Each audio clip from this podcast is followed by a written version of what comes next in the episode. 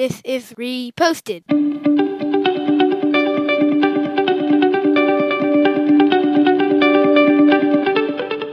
Hello, and welcome to Reposted. In the next few moments, we'll be breaking down a post that we have found to be inspiring, interesting, or otherwise entertaining. Quotes that catch our eye and we feel are worth a deeper look. Thank you for stopping by. Hello there, Andrew. We are going to wrap up our sales series. Some people didn't even know that we were in a sales series. Nonetheless, we're going to wrap it up anyways with a quote from Burt Lancaster Sell yourself first if you want to sell anything. I like their frame. First of all, what's your favorite Burt Lancaster movie? It was called Neighbor Next Door. Okay, very good. 1936. It was directed by Art Harbuckle. I was going to go with Devil's Disciple, but I like yours too. You know, I'd like to kind of frame it in the talk of it's a Burt Lancaster quote. You're an actor in Hollywood. Was Leonardo DiCaprio, did he do the best job of selling himself or did he sell the art that he did? Was he just a better actor than everybody else or did he sell himself better than anybody else? I don't know if I've ever said it on this show, but the thing I say most about acting, but I guess it applies to the arts in general. The most talented actors are not the most successful actors. Most successful actors are the ones that are the best at running the business of them. You're the CEO of you. And so if you have the best product, but no one is selling it, then you aren't going to be successful. Having said that, Leonardo DiCaprio and George Clooney are really good actors. Right. You have to you have to be good. Like I could be the best salesman ever and try to sell you on buying stock in Friendster, but it's not like it's not it doesn't exist. It's like the the quality isn't there. So when I first read this, I think the way you're framing it is you have to be able to sell yourself to other people. But I think the most important thing you need to do first is sell yourself to yourself. Like if you don't believe that you're good and you walk into a room, people are going to be able to read that. I mean, what we talked about with uh, Chip earlier in the sales series is your job in sales is creating moments of truth. So if you don't believe in you as an actor, what you're selling, or the product that you're selling, it's going to become clear pretty early on. Okay, so ha- under that auspice, every time you go out and perform um, improv or do a reading, do you always feel like you're worthy of whatever role you're auditioning for or whatever you're doing? I think I do. Every time I've auditioned in the last, I've been here for five years. Every in the last two or three years, every single time I leave the room, I'm like, I booked it. I'm convinced. Interesting. Really? And as you know, 99% of the time I do not book it.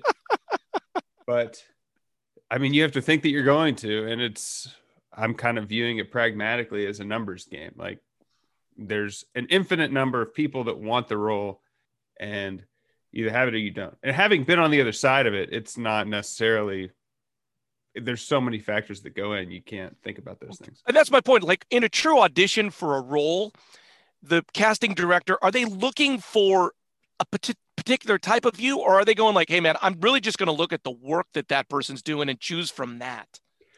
I think it depends on who you talk to if you talk to a casting director, they'll say, I'm open to seeing anything. We want to find the next whatever. But I think, from my perspective, having been on both sides of it, they're in the business of not losing their job. I think across most industries, people are in the business of not losing their job and they want to go with a known commodity because the way it works is the casting director selects three to 10 options out of thousands and they send it on to the producers, and the producers make the decision. And if you send options to the producers and they don't like any of them, they have to go through it again. And the producer's like, I don't want to work with this casting director again. So it's a long way to say that the casting directors are selling themselves and saying, here's a known commodity. And they, they reach out to a handful of people that they know, and maybe they'll throw in one new one to, to see their audition, but they have a finite number of time, amount of time. They can't watch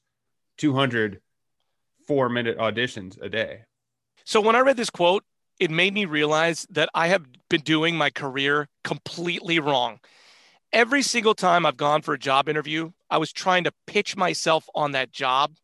What I should have been doing is making a case that I'm a specific person and that I'm good for that job. I, I heard this podcast of a guy, I don't want to out him, but he was going to become the president of an organization and they were pitching him on becoming the president. And this interview goes like, I'm not right for this job because this is what I want to do in my life. This this specific thing is what I want to do, and they wanted them anyways. If you sell like if you if you're giving whatever interviewee and I the wrong idea who you are, you're going to get into that job and be miserable. It's not going to be a good fit. I feel like I was always selling the wrong idea. You have to sell them exactly who you are so that it's a good fit and it's long. Anytime you do something short-sighted, in the long run, it's it's going to be fake and not work out.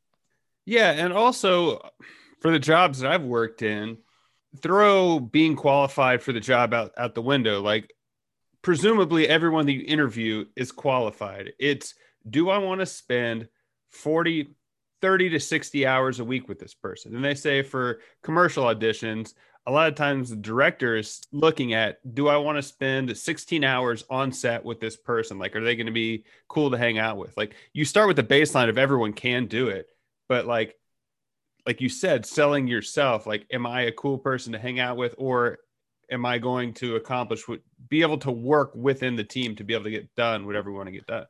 And you know, just to back that up, that's what almost what Gary said. Remember in when he interviews people for his VC fund and he's saying, mm-hmm. like, hey, I actually go and fund people that I like because on Friday night, when I'm taking care of my kids, am I going to take that call from a person who's got a problem with business? Like I have to like really like that person to leave my family to give them advice. And you only you only do that if you make this connection and really like that person. So I think it's like, how do you bring that true, authentic self and not fake it, which I feel like a lot of times actors are doing, to build the right connection in anything you're doing, whether it's friendships, job, whatever it is. Yeah. One of the worst things, do you are you familiar with the term being thirsty? Not for no. water. So it's like if you come across really needy, you're like, oh, I really want this yeah. job. Hey man, can you just like you come across as thirsty? And I think that's one of the worst things that you can do. Like you hear you want to differentiate yourself, you want to stand out, but sometimes you're just like, hey man, you put your hands up in the air. I am who I am. You should want me. If you don't, someone else does. And and most of the time, I think in the long run, that's going to serve you better than being like, how can I conform to what you want? And I think that's like one of these great sales rules back to Kirk, who started this thing off. It's like you have to be able to walk away from a deal. Like you have to be willing to be like, you know what? Because if you're desperate, the other side's going to get the best of you. If you're good with the position you're at and it's a good and it makes sense, then you're not going to come off desperate. Yeah. One more acting thing since we started off with me being an and you're wearing glasses. So and I'm wearing glasses and, and an infinity scarf is that a lot of times you'll get for for an acting role say you're supposed to be a a drug addicted dad who works on Wall Street, right? So you get these sides and 99% of the people are going to do it a certain way. If that doesn't resonate with you, then it's not going to come across as authentic. You do it like, "Hey man, this is how I want to do it. I do it a good job. Maybe it fits within your system, maybe it doesn't, but this is how I do it. And I think that's going to set you up for more success is believing in yourself, like sell yourself to you. I just the only thing about that, right? What if the direct you're trying to do what the director you're trying to get into the director's head and do it the way he would want it to be done. Isn't that acting? No, it's you're supposed to do oh, well. I mean, you need to be able to take direction, but like you said if you get into a job by misrepresenting like what is true to you then it's not going to work in the acting so it's like this is my interpretation of clark wilson who is the drug addicted stockbroker if this doesn't work within your your vision i can fake something but doing it 30 times on set like isn't going to work so believe like and be like you said be willing to walk away be like this doesn't work and just the last part of that too is though, if you're truly being yourself in these roles and you get rejected time after time, it's like they're rejecting literally you. Yeah, and that's something you have to be able to cope with, and a lot of people can't. So there you go. If you want to ride on a private jet with Leo, please reach out. You can find us at Reposted Podcast on Facebook, Twitter, or Instagram. I'm Andrew Keller for the $5 bill saying thanks for stopping by.